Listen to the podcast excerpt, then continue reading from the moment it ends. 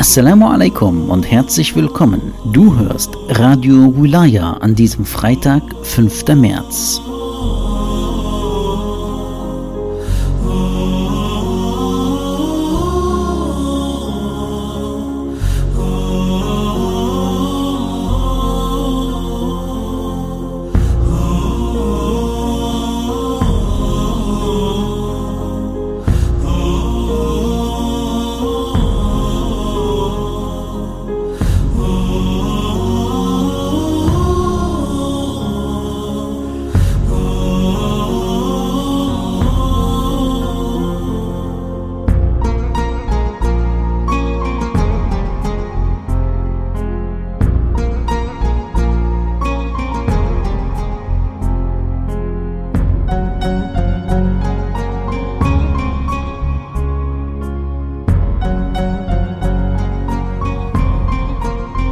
Als Imam Ali a.s.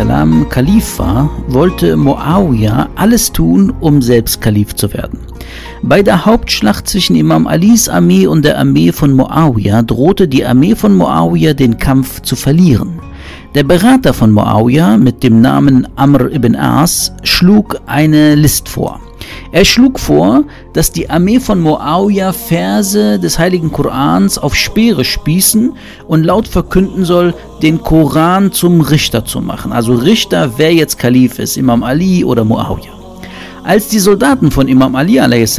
die Koranverse auf den Speeren der Gegner sahen, drängten sie Imam Ali, den Kampf zu beenden und den Koran als Richter zu nehmen, also Gespräche zu führen und zu verhandeln. Als Imam Ali sah, dass der Koran zum missbrauchten Werkzeug Muawiyas wurde, sagte er, O Leute, tappt nicht in diese Falle von Täuschung und Trickserei. Sie greifen zu diesem Mittel, um die schmähliche Niederlage zu vermeiden. Ich kenne den Charakter jedes einzelnen von ihnen. Sie sind weder Anhänger des Korans noch haben sie irgendetwas mit Glauben oder Religion zu tun. Der Sinn unseres Kampfes bestand darin, dass sie dem Koran folgen und gemäß dessen Befehlen handeln sollten. Um Allahs Willen, fallt nicht auf ihr Täuschungsmanöver herein. Schreitet voran mit Entschlossenheit und Mut und lasst erst ab, wenn ihr den untergehenden Gegner besiegt habt. Dennoch hatte das täuschende Instrument der Falschheit gewirkt. Die Leute von Imam Ali a.s. verfielen in Ungehorsam und Rebellion. Zwei Generäle von Imam Ali mit dem Namen Al-Tamimi und Al-Ta'i kamen jeder mit 20.000 Männern hervor und sagten zu Imam Ali a.s. O Ali, wenn du nicht auf den Ruf des Koran hörst, dann werden wir mit dir so verfahren, wie wir mit Osman verfahren sind. Beende die Schlacht und beuge dich dem Richtspruch des Korans. Das, was sie meinten, wie wir mit Osman verfahren sind, ist, Osman wurde getötet äh, aufgrund einer Rebellion. Jeder Ratschlag von Imam Ali wurde von ihnen überhört und sie zwangen letztendlich den Imam dazu, jemanden zu schicken, der Malik al-Ashtar vom Schlachtfeld zurückrufen sollte. Malik al-Ashtar war der treue Kommandeur von Imam Ali, obwohl Malik al-Ashtar, der treue Kommandeur von Imam Ali, kurz vor dem Sieg gegen Muawiyah stand. Gezwungenerweise schickte Imam Ali jemanden mit dem Namen Yazid ibn Hani, um Malik al-Ashtar zurückzurufen. Als Malik al-Ashtar diesen Befehl hörte, war er verwirrt und sagte, bitte sag Imam Ali, dass jetzt nicht der Moment ist, um die Position zu verlassen. Er soll ein wenig warten, dann werde ich zu ihm kommen, um ihm den Sieg zu verkünden. Und kämpfte weiter. Aber wieder wurde Malik al-Ashtar eine Botschaft gesandt, die da lautete, du musst dich entscheiden, ob dir der Sieg oder das Leben von Imam Ali a.s. lieber ist. Wenn dir sein Leben lieber ist, dann solltest du von der Schlacht ablassen und zu ihm gehen. Die Siegeschancen beiseite lassend, stand Malik auf und kam bekümmert und enttäuscht zu Imam Ali. Dort wütete der Chaos. Er ermahnte die Leute sehr scharf, doch die Dinge hatten so eine Wendung genommen, dass sie nicht mehr korrigiert werden konnten. Es wurde dann festgesetzt, dass jede Partei einen Schiedsrichter ernennen sollte, so dass sie die Angelegenheiten des Kalifats nach den Koran regeln sollten. Von Muawiyas Seite wurde Amr ibn As bestimmt, und von der Seite Imam Alis a.s. schlugen die Leute Abu Musa al-Ash'ari vor, obwohl Imam Ali a.s. lieber Malik al-Ashtar geschickt hätte. Imam Ali a.s. sagte, als er ihre falsche Wahl sah, da ihr meinen Befehl über das Schiedsgericht nicht akzeptiert habt, dann seht jetzt wenigstens ein, dass ihr Abu Musa nicht zum Schiedsrichter machen sollt. Er ist kein vertrauenswürdiger Mann. Hier ist Abdullah ibn Abbas und dort ist Malik al-Ashtar. Wählt einen von ihnen. Aber sie hörten ihm überhaupt nicht zu und hielten am Namen Abu Musa fest. Gut, sagte der Befehlshaber der Gläubigen, so tut, was ihr wollt, der Tag, an dem ihr eure eigenen Hände durch eure Missetaten abschneiden werdet, ist nicht fern. Nach der Ernennung der Schiedsrichter und als der Verhandlungsgegenstand niedergeschrieben wurde, wurde zusammen mit Ali ibn Abi Talib der Titel Befehlshaber der Gläubigen aufgeschrieben. Amr ibn As der Mann von Muawiyah sagte, das soll ausradiert werden. Wenn wir ihn als Befehlshaber der Gläubigen ansehen würden, warum sollte dann diese Schlacht ausgetragen werden? Zuerst weigerte sich Imam Ali, es auszuradieren, aber als sie in keiner Weise zu einer Einigung kam, radierte Imam Ali, der Befehlshaber der Gläubigen, aus und sagte, dieses Ereignis ist ähnlich dem von Al-Hudaybiyah, als die Ungläubigen darauf bestanden, dass die Worte Prophet Allahs neben dem Namen des Propheten entfernt werden sollten und der Prophet sie entfernte. Daraufhin wurde Amr ibn As sauer und sagte, behandelst du uns als Ungläubige? Und Imam Ali a.s. sagte, an welchem Tag hattet ihr irgendetwas mit den Gläubigen zu tun und wann habt ihr sie unterstützt? Nach dieser Regelung jedoch zerstreuten sich die Leute und nach gegenseitigem Beratschlagen entschlossen sich die beiden Schiedsrichter dazu, dass die Leute die Möglichkeit haben sollten, denjenigen zu wählen, den sie wollten, indem sie sowohl Ali als auch Muawiyah vom Kalifat ausschlossen. Als es Zeit für die Verkündung wurde, wurde ein Treffen an einem Ort zwischen Irak und Syrien abgehalten. Die beiden Schiedsrichter kamen dorthin, um das Urteil über das Schicksal der Muslime und wer jetzt Kalif werden soll, zu verkünden. Mit listigen Hintergedanken sagte Amr ibn As, der Mann von Muawiyah, zu Abu Musa, ich halte es für unhöflich, dir voranzugehen, du bist der Ältere, so verkünde du zuerst.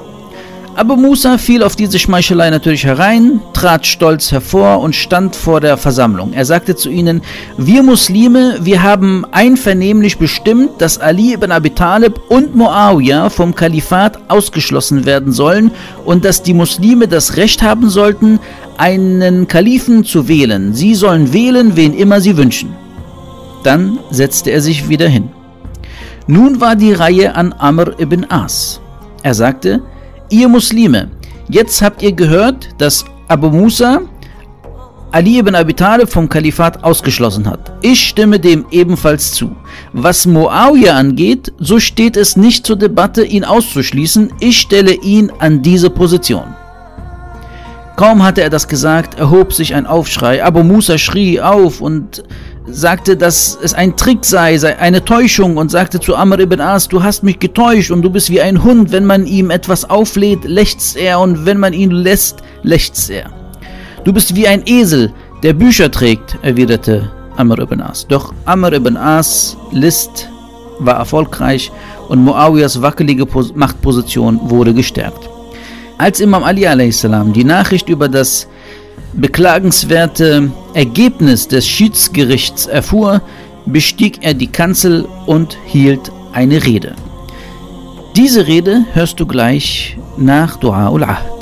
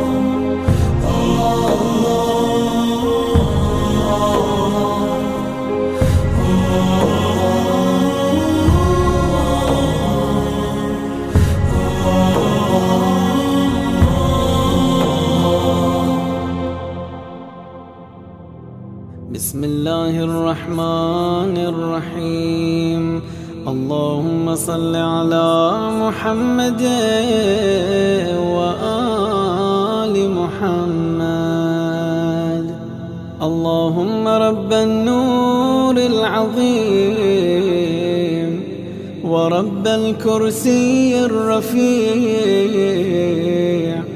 ورب البحر المسجور.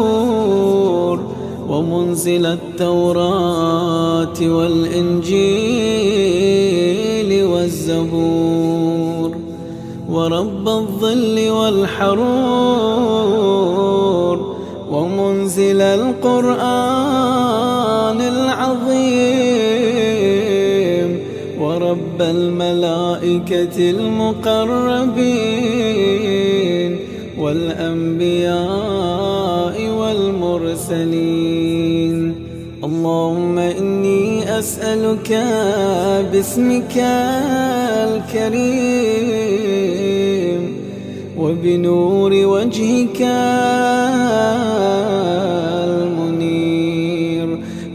وملكك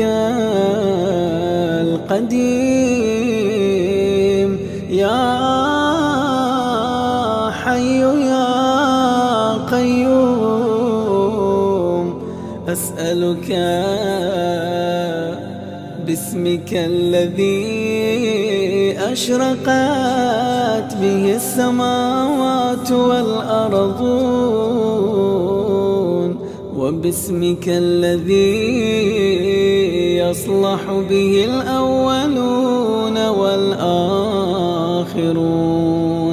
يا حيان قبل كل حي ويا حيان بعد كل حي ويا حيان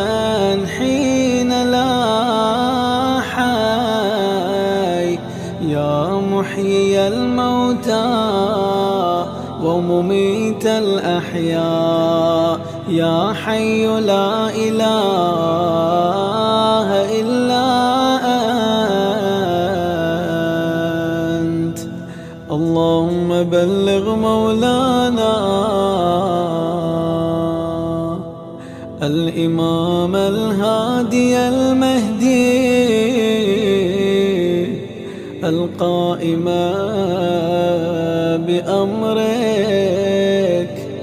صلوات الله عليه وعلى آبائه الطاهرين عن جميع المؤمنين والمؤمنات في مشارق الأرض ومغاربها سهلها وجبلها وبرها وبحرها. وعني وعن والدي من الصلوات زنة عرش الله ومداد كلماته وما أحصاه علمه وأحاط به كتابه. اللهم إني أجدد له في صبيحة يومي هذا. وما عشت من أيامي عهدا وعقدا. وبيعة له في عنقي لا أحول عنها ولا أزول أبدا. اللهم اجعلني من أنصاره وأعوانه. والذابين عنه والمسارعين إليه في قضاء حوائجه والممتثلين لأوامره والمحامين عنه والسابقين إلى إرادته والمستشهدين بين يديه اللهم إن حال بيني وبينه الموت الذي جعلته على عبادك حتما مقضيا. فأخرجني من قبري. مؤتزرا كفني. شاهرا سيفي. مجردا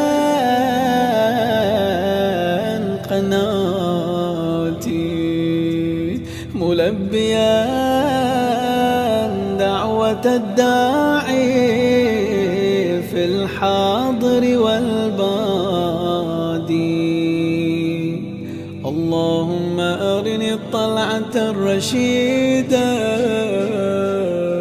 والغرة الحميدة. واكحل ناظري بنظرة مني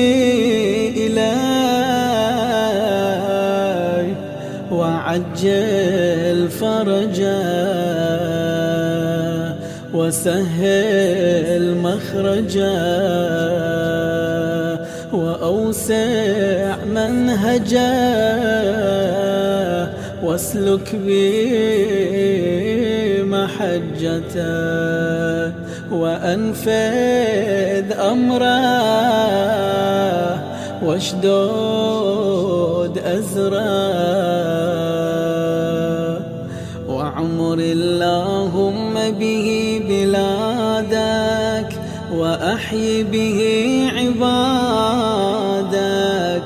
فإنك قلت وقولك الحق ظهر الفساد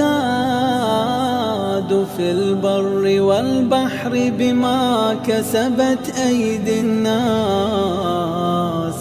فأظهر اللهم لنا ولياك.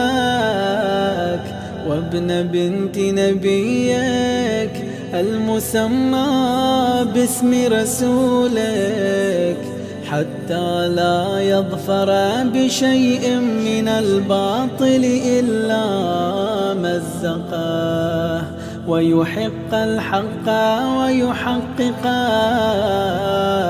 واجعله اللهم مفزعا لمظلوم عبادك وناصرا لمن لا يجد له ناصرا غيرك ومجددا لما عطل من أحكام كتابك ومشيدا لما ورد من أعلام دينك وسنن نبيك. صلى الله عليه وآله واجعله اللهم ممن حصنته من بأس المعتدين. اللهم وسر نبيك محمدا صلى الله عليه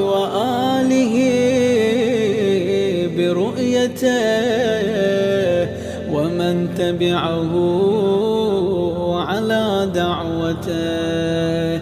وارحم استكانتنا بعده. اللهم اكشف هذه الغمة عن هذه الأمة بحضوره. وعجل لنا ظهوره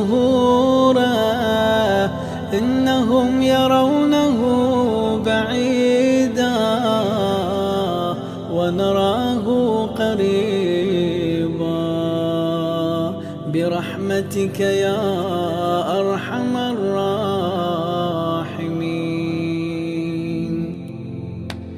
العجلة العجلة يا مولاي يا صاحب الزمان. العجلة العجلة صاحب الزمان. العجلة العجل يا مولاي يا صاحب الزمان. وصلى الله على محمد وآله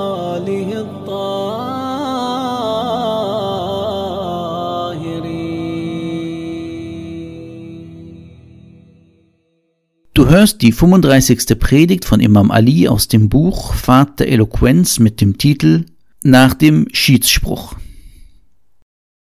Alle Lobpreisung gebührt Allah, auch wenn er mir schwere Zeiten und Ereignisse gegeben hat. Ich bezeuge, dass es keinen Gott außer Allah, dem einen gibt. Er hat keinen Teilhaber, es gibt keinen Gott außer ihm, und ich bezeuge, dass Muhammad sein Diener und Gesandter ist. Allah segne ihn und schenke ihm Heil. Was Folgendes betrifft, der Ungehorsam bringt gegenüber dem gütigen, wissenden und erfahrenen Ratgeber Kummer mit sich, und darauf folgt Reue. Ich habe euch in diesem Schiedsgericht meinen Befehl gegeben. Ich hätte euch meinen Hintergedanken vorgestellt, wenn auf Kassir gehört worden wäre, doch ihr weigertet euch wie grobe Gegner und Gehorsamsverweigerer, bis der Ratgeber seinen eigenen Rat anzweifelt und das Feuerholz nicht an den Feuerstein herankommt. So ist meine und eure Lage derart, wie es der Dichter Hawasim beschrieben hat. Ich habe euch meine Befehle in dem Ort Munarij Arliwa gegeben, doch ihr habt die Ratschläge zur Rechtsleitung erst am Mittag des nächsten Tages erkannt. Das war die 35. Predigt von Imam Ali aus dem Buch Pfad der Eloquenz mit dem Titel Nach dem Schiedsspruch. Im Namen Allahs, des Gnädigen, des Barmherzigen, aller Lobpreis gebührt Allah, dem Ersten, vor dem Hervorbringen und Schenken von Leben und dem Letzten nach der Vernichtung aller Dinge, dem Allwissenden, der nicht den vergisst, der seiner gedenkt, den nicht erniedrigt, der ihm dankt, den nicht enttäuscht, der ihn anbetet und dem nicht die Hoffnungen unterbindet, der seine Hoffnungen in ihn setzt. O Gott, ich rufe dich zum Zeugen, und du genügst als Zeuge, und ich rufe zu Zeugen alle deine Engel, die Bewohner deiner Himmel, die Träger deines Thrones, deine Propheten und deine Gesandten, die du entsandt hast, dass ich bezeuge, dass du Gott bist. Es keinen Gott gibt außer dir, dir allein, der keinen Gefährten hat noch seinesgleichen, dein Wort keinen Mangel hat, noch irgendeine Veränderung erfährt. Muhammad, Gott segne ihn und seine Familie, dein Diener und Gesandter ist. Er hat den Dienern das überbracht, was du ihm aufgetragen hast. Er eiferte für Gott, wie es ihm gebührt. Er brachte die gute Nachricht von der Wahrheit der Belohnung und er warnte vor der Wahrhaftigkeit der Bestrafung. O Gott, mache mich standhaft in deiner Religion solange du mich am Leben hältst. Lasse mein Herz nicht abweichen, nachdem du mich geleitet hast, und gewähre mir deine Gnade. Wahrlich, du bist der unablässig Gebende. Segne Muhammad und die Familie Muhammads. Mache mich zu einem seiner Anhänger und Parteigänger versammle mich in seiner Gruppe und gewähre mir den Erfolg, die Pflichtgebote des Freitags zu erledigen, die du mir an ihm aufgetragen hast, und die Segnungen zu erlangen, die du seinem Volk zugeteilt hast am Tage der Vergeltung. Wahrlich, du bist allmächtig, allweise und segne Muhammad und seine reine Familie. ساعة هنايا ساعة صفايا مدحي لطه خير البرايا. ساعة هنايا ساعة صفايا. مدحي لطه خير البرايا.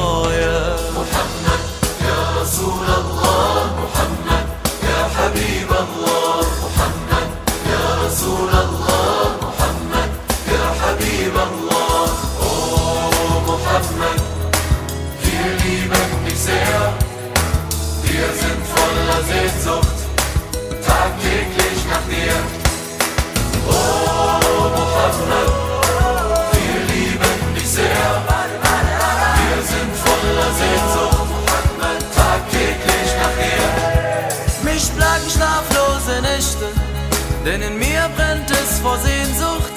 Drum plane ich meine Reise nach Medina zu dir. Mich plagen schlaflose